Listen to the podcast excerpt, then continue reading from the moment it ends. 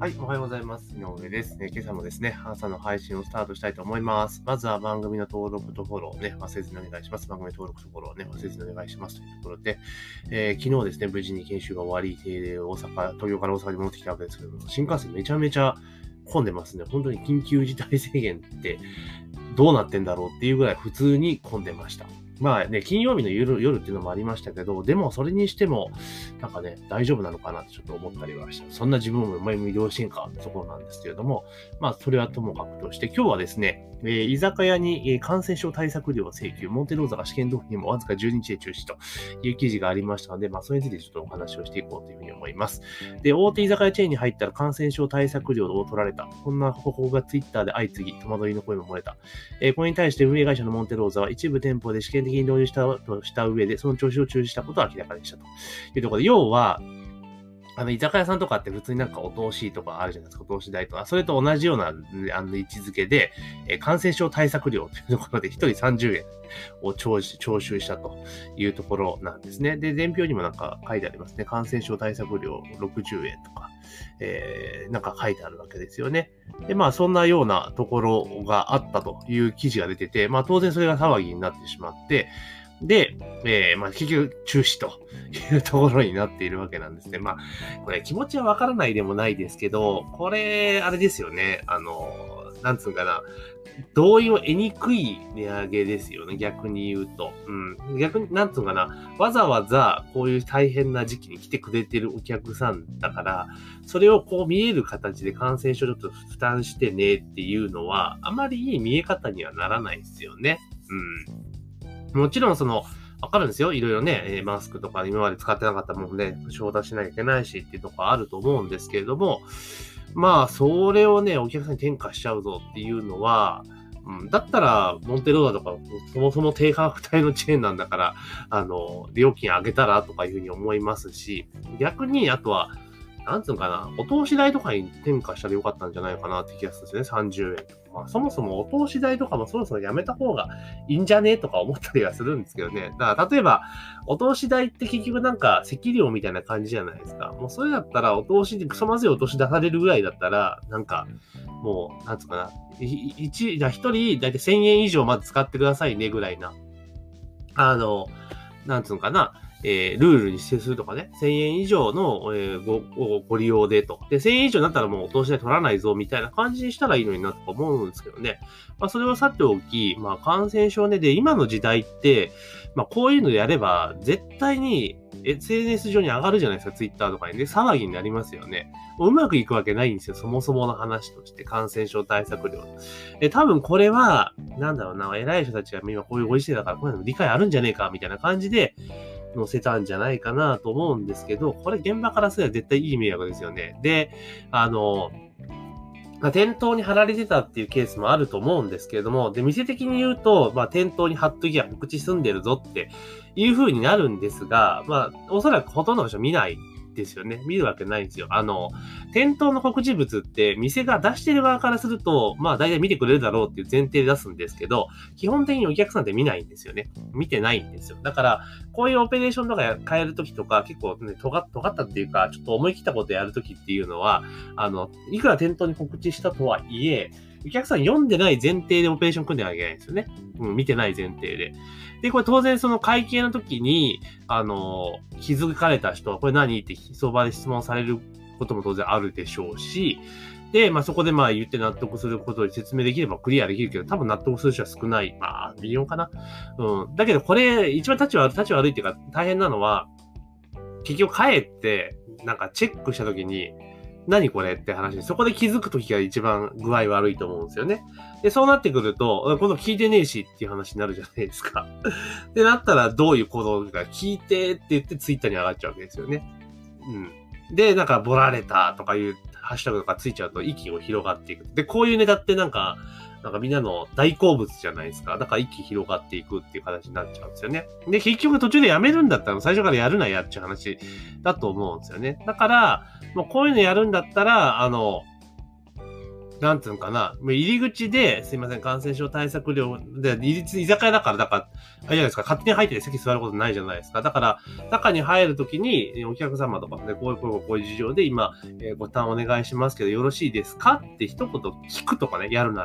ら。そこでイエスはの選択肢を与えた上で、で、OK だったらそのまま行く。ダメだったら、ごめんなさいにするとかね。いう風にすればいいわけですよね。だけど、多分それをやったら多分帰っちゃう人出てくるから、だったらもっとそもそもの話として、まあ、こんな仕組み入れるなやっていうところだと思うんですよね。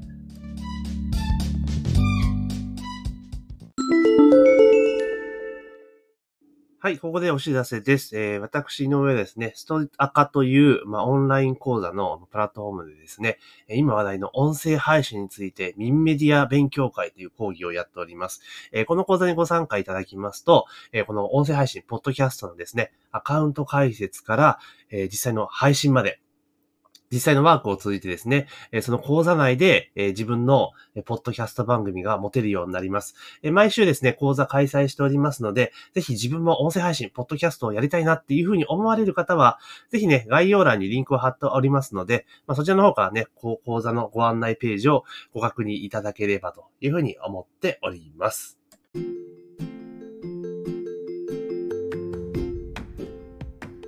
じゃあ、この感染症対策費用ってどうすべきなんかっていうところだと思うんですよね。だってもちろん今までってかかんなかった費用じゃないですか。プラスアルファでかかんなかった費用が、例えばアクリル板設置したりとか、あと席間の距離を空けたりとか、席数を減らすとかなってくるから、当然今までと同じ収益ベースにはならないわけですよね。だからそうなってくると、もうメニュー構成から何から何まで全部ガシャッともうコロナ対応型に変えていくしか、そもそもないと思うんですよね。今の従来型のね、通常通りのオペレーションでの、なんとか仕組みとかメニュー構成っていうのじゃと、当然同じ利益率って稼げないわけじゃないですか。そもそも分母下がってるからってことを考えたときに、じゃあどうやったら売り上げ上がっていくのかっていうところなんですよね。で、もちろん、居酒屋なんで、みんなでね、対面でワーワー騒ぎたいっていう人もいるでしょうし、一方で、一人でささっと飲みたい人もいるんですよね。結構多いんですよ。だけど今までってそうやってあんま売り上げにならなかったから、意外に取りには行ってなかったんだけれども、結局は、その一人でも入れる居酒屋って絶対ニーズあると思うんですよね。で、居酒屋のなんかつまみとかって家で作るより良かったりするじゃないですか。いろんな種類があって。だから、例えば、モンテローザぐらいの規模感があるんだったら、逆に言うと、こういうなんか感染症対策料のなんか、取るよりも、もう一人居酒屋じゃないけれども、もう全部カウンターとか一人席にして、で、一人用のメニューを充実させる。で、結構例えば鳥貴族とかあるじゃないですか。で、私も、前にもだいぶ前の音声でも話したと思うんですけど、鳥貴族に、ちょっと一人で出かけてる時にね、ちょっと今日焼き鳥食いてえなと思って行ったんですよ。で、鳥貴族って、一人で使ったことなかったので、で、大体誰かと行くじゃないですか。みんなで行ったりとかするんで。だからいろんな串とか食べれるわけですよね。だけど一人で行くとどういうことが起こるかっていうと、あれ、日本で1オーダーじゃないですか。だから、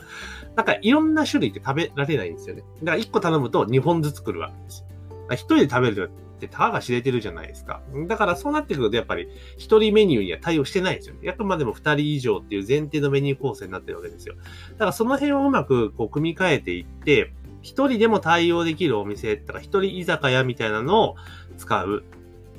で、カウンターベースでバーッと区切っていくような感じで、やっていくとか、そういうテストをしたらいいのになと思うんですよね。だから、全部一人席にすれば対面で座らなくなるし、もちろん横にアクリル板を置いたりとかね、一覧みたいな形にする必要はあるにしてよ。でも、それでもある程度、客席数は今よりも増えるし、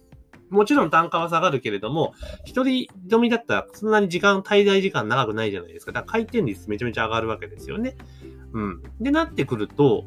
実は意外に、もちろん原価率とかね、若干ね、経営的な部分で言ったら上がるかもしれないけれども、でも売り上げが確保できそうなところはあるんですね。もちろん、宴会ってね、結局ね、一番バサッと稼げるとは思うんだけど、それはできないけれども、こうやって日々の一人利用っていうところを拾っていったら、意外にビジネスにはなるんじゃないかなと思ったりはします。で、これ個人店でやろうと結構ハードル高いけど、モンテローザぐらいの規模感がある会社だったら、1点2点使って実験してみたらいいのになと思うんですよね。で、やっぱり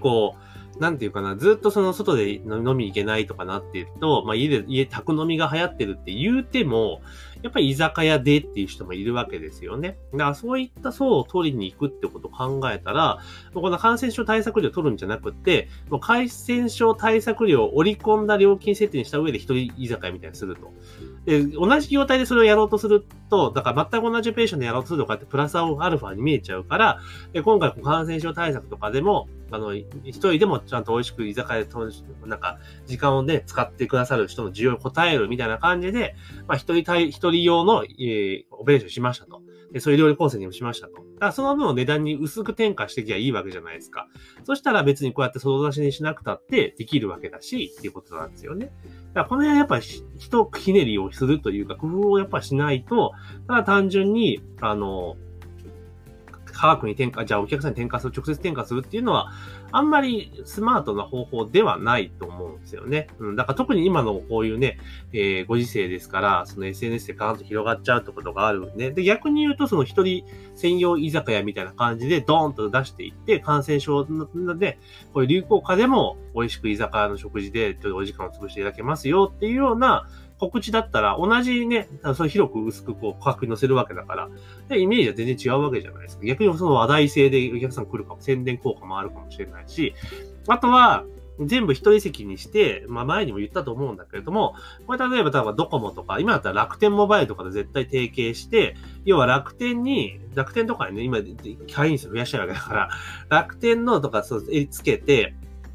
で、それ全部の席に、そのタブレットを置いて一人席ね。だからグループで飲むときは、そのタブレットで返して会話ができるようにするとかね。そういう風にしていけば別に直接対面じゃなくても、まあほぼほぼその画面を見ながら会話できるわけじゃないですか。うん。ね、音聞きながらとかね。そんな感じにしてもいいんじゃないかなっていう風に思いますよね。だから特に今なんか楽天なんかで、